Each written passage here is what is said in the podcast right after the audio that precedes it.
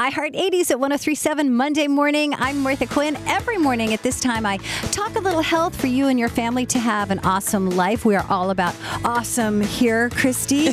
I call it my wellness shot. Christy, what do you think is the single most important thing you can do to help a kid prepare for a life of reading and learning? Read to them when they're young. Yes, I've actually heard you speak about this before. It's great for your kids' brains. It builds vocabulary, phonics, um, you know, just familiarity with printed words, even uh, storytelling, comprehension. Apparently, the more words a kid knows at the beginning of kindergarten, the better. And just 15 minutes a day makes a difference. It is. It's, it's true. You know, even when, when women are pregnant and they play music for their babies or they talk to their babies, it, it all makes a difference. Anything to get those synapses firing, get those words in there.